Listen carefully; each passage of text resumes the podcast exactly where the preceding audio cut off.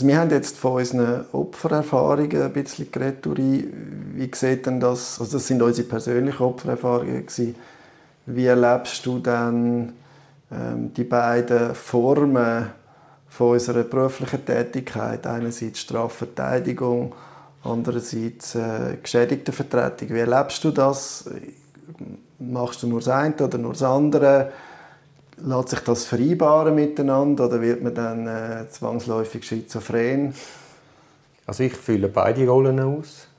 Ich finde, es befruchtet sich gegenseitig. Aber das, sind, äh, das wird ja sehr kontrovers in unserer Berufsgattung diskutiert. Es gibt natürlich Puristen, die sagen, ich mache nur Verteidigung. Und dann gibt es die klassische Opferanwalt. Mhm. Das gibt es auch. Ich denke auch, dass man eigentlich einen Mehrwert auch für einen selber bringt, wenn man ab und zu beide oder wenn man beide Perspektiven sieht und beide Argumentationslinien auch äh, immer wieder muss neu entwickeln und, und, und einbringen. Oftmals ist es ja so, dass du die Gegenseite musst auffangen musst. Also ein gutes Plädoyer ist ja das, dass du dann eine Replik, Duplik gar nicht mehr nötig hast, weil du schon antizipieren kannst, was kommt also ich sage eigentlich meinen Klienten immer, wenn ich in der Replik oder Duplik Anlass habe, um nochmal eine Stunde zu reden, dann ist also mein Plädoyer nicht besonders gut gewesen, weil dann habe ich einfach gewisse Sachen wahrscheinlich nicht gesehen. Ja. Außer man hat es bewusst zurückgehalten, im Sinne von, ich will jetzt nicht darauf hinweisen, dass allenfalls dort ein Schwachpunkt wäre und man müsste mehr dazu sagen. Mal schauen, ob die Gegenseite das auch so sieht und wenn es dann kommt, erst mit der Antwort kommst. Ich fühle mich grundsätzlich wohler als Strafverteidiger. Es ist noch schwierig, das Gefühl genau zu lokalisieren und wo das herkommt. Ich finde häufig die Rolle als Geschädigtenvertreter recht anspruchsvoll, weil man einerseits ein bisschen der Bittsteller ist gegenüber der Strafverfolgungsbehörde. Ja, man ist in so einer Zweiterstellung. Eigentlich ist eigentlich der Staatsanwalt, wo hat Verfahrensleitung ja. oder, und, und entscheidet, wenn was passiert oder eben auch, dass eben mal nichts passiert. Also ich habe erstaunlicherweise mehr Konflikt mit der Staatsanwaltschaft, wenn ich geschädigter Vertreter bin. Weil dann habe ich einen höheren Anspruch und habe ganz viele Wünsche. Und als Verteidiger ist ja meistens das Gegenteil der Fall. Als Verteidiger ist man häufig einfach auch froh, wenn nichts passiert. Ja. Und gerade wenn du eben so Strafverteidiger bist und denkst, gut, ich als Verteidiger würde jetzt in die und die Kerbe stoßen, dann möchtest du einfach, dass das wirklich, äh, dass das wirklich wasserfest ermittelt wird. Und dann hast du eben dann die Wünsche. Das ist sicher einer von den Aspekten. Ein anderer wichtiger, denke mich, die Anspruchshaltung der Klienten. Wenn man geschädigte Vertretung macht, das kann man den Klienten überhaupt nicht übernehmen, aber sie versprechen sich häufig ein bisschen mehr von einem Strafverfahren, als, es, als dann das Strafverfahren überhaupt kann leisten kann. Angefangen mit, mit der zeitlichen Komponente, dass es einfach dann häufig mal ein halbes Jahr geht, bis etwas passiert, nachdem man die Strafanzeige eingereicht hat. Das ist mal das eine. Und, Und die ganz psychische Belastung. Also da, wenn du Opfer von einem Gewaltdelikt bist, dann und das ist ein Gröbes. Da laufst du ja unter Umständen völlig im Leeren. Da, da verlierst du dich völlig. Also was das mit Opfern macht, ist, ist krass. Ja, das ist so. Die verlieren jeden Boden unter den Füßen. Und das ist dann sicher auch für uns ein Challenge, oder? Zum, zum die Leute abholen, diesbezüglich, zum, zum sie bei der Stange zu halten, auch über einen, einen längeren Zeitraum, um sie immer wieder darauf vorzubereiten, dass wieder schmerzhafte Termine stattfinden, wo, wo alles wieder aufgerollt wird, wo man wieder muss von bis Z erzählen, was passiert ist, wo man wieder konfrontiert wird von, mit einem Täter möglicherweise. Ich denke, das ist, das ist schon nicht ganz einfach. Das führt mich jetzt zur Frage, würdest du, wenn du Opfer wärst, würdest du Anzeige machen? Also ich habe es gemacht. Oder? Aber das war vor 15 Jahren. Da bist du wahrscheinlich ganz am Anfang von deiner Karriere gestanden. Ich bin vielleicht, ja, das ist tatsächlich noch gewesen, ich bin glaube sogar möglicherweise sogar noch im Studium gewesen, oder vielleicht ist es auch kurz nach dem Studium gewesen, aber ich bin noch nicht ausgebildeter Anwalt gewesen, auf jeden Fall. es kann schon sein, dass ich ein Stück weit illusioniert bin. Das ist möglich, ja. Dass ich ähm, mir das zweimal würde überlegen ob sich das wirklich lohnt. Also ich hatte gerade letztens einen Fall von einem Sexualdelikt und du wirst dann damit als Anwalt konfrontiert. Macht man Anzeige, macht man nicht, in welcher Form? Und ich bin eigentlich auch, also wenn man den, den Leuten, also ich finde es einfach wichtig, dass man dann als Anwalt den Leuten klar aufzeigt, was das auch bedeutet. Und eben, was sind die Möglichkeiten, die dann hinten raus schauen.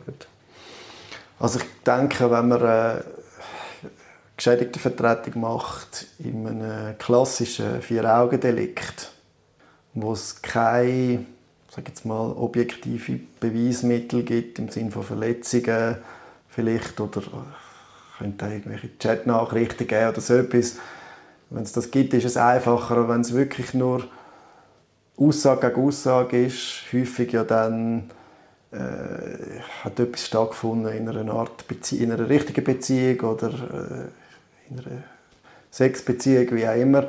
Und in diesen Konstellationen ist es ja dann häufig so, dass die Geschädigte, meistens Frauen, dann sagen, ja, es ist das und das passiert und das ist aber gegen meinen Willen erfolgt. Also es ist dann häufig nicht unbedingt bestritten, dass es irgendwie einen sexuellen, sexuellen Kontakt, Kontakt gegeben hat.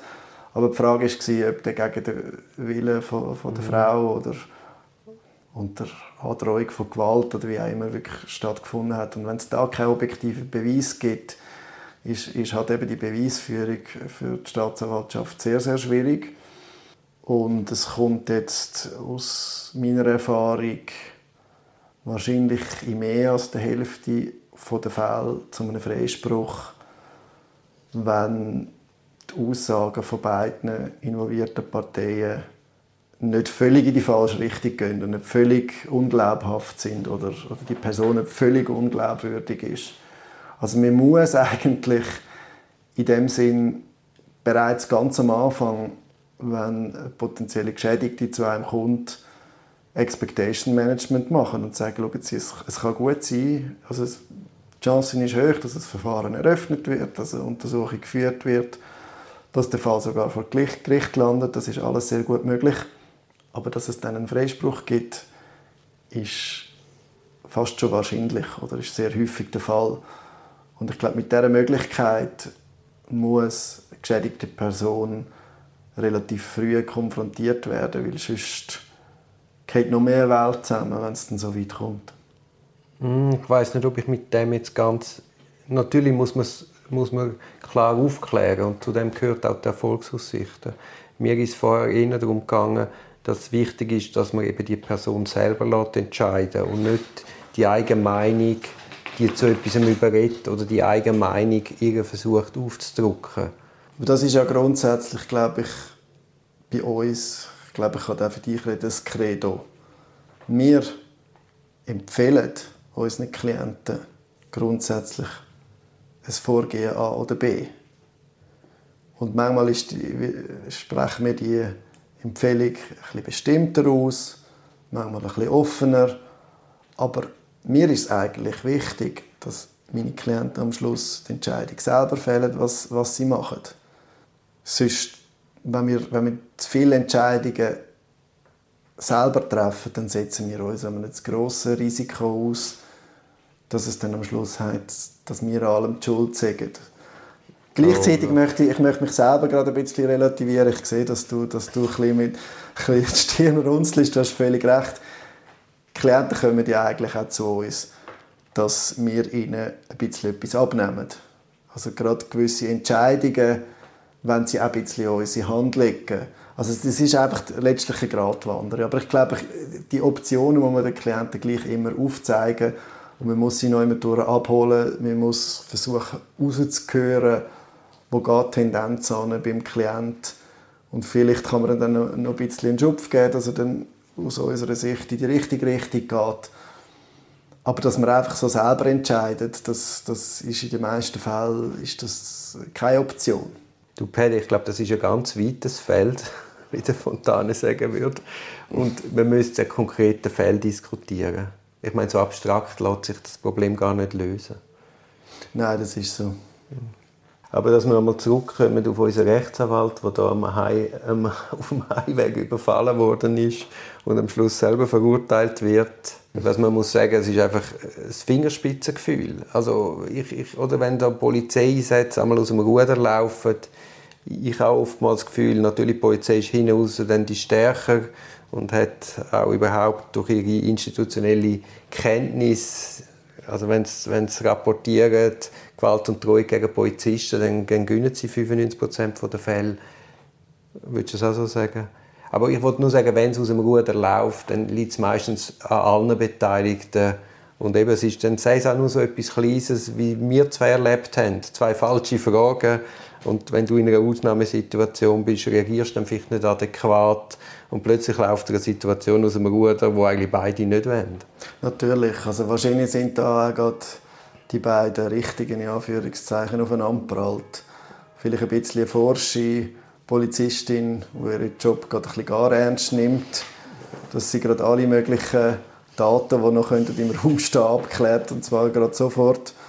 Und dann vielleicht gerade ein bisschen sehr äh, selbstbewusster Anwalt, der jetzt auch nicht gerade äh, per se gerade sofort einsichtig ist und dann die Extremsituation, also insbesondere für den Anwalt, ich glaube, das kann man nicht genug betonen, für den ist das wahrscheinlich eine Extre Extremsituation gewesen. Ich, mir ist zum Glück noch nie passiert, aber ich kann mir vorstellen, eine Pistole im Kopf, das ist der Moment, wo einem das ganze Leben durch den Kopf geht. Und dass man dort ein sensibler reagiert auf eine kritische Frage von einer Polizistin, das kann gut sein. Aber nochmal, das rechtfertigt natürlich nicht seine seine äh, Reaktion, aber erklärt sie vielleicht ein Stück weit. Ja, ich finde, das Gericht hat das salomonisch gelöst, schlussendlich. Also erklärt es mit der Ausnahmesituation, also immer gemäß NZZ, sagt, also es hat schon ein, ein Fingerspitzengefühl auch bei der Polizei gemangelt, aber eben nichtsdestotrotz liegt, ist er wegen dem Fahrer im fahrunfähigen Zustand ist er dann verurteilt worden. Was ich schon zwei, dreimal das Gefühl hatte, ist, dass von Seiten der Polizei relativ schnell so Anzeigen kommen wegen äh, Drohung und Beschimpfungen. Und das ist, glaube ich, eine interne Weisung. Das ist eine interne Weisung. Da unterscheiden sich, glaube die, die beiden Polizeikorps auf dem Platz Zürich auch voneinander. Aber klar, es, es ist ein schwieriger Job und man muss die Polizisten so gut wie möglich schützen vor allen möglichen Übergriffen, die es gibt. Aber zu dem Job gehört halt schon auch ein bisschen dazu, dass man vielleicht mal ein falsches Wort hört. Also wenn sie jetzt als Bitch und Beri bezeichnet wird, ähm, was jetzt da offenbar der Fall war, dann ist das unschön, aber das fände ich jetzt nicht eine Rechtfertigung für ein Strafverfahren. Hingegen, dass er ihr dann androht, dass er sie schlägt, das ist klar, das ist eine Grenzüberschreitung und das muss auch verfolgt werden.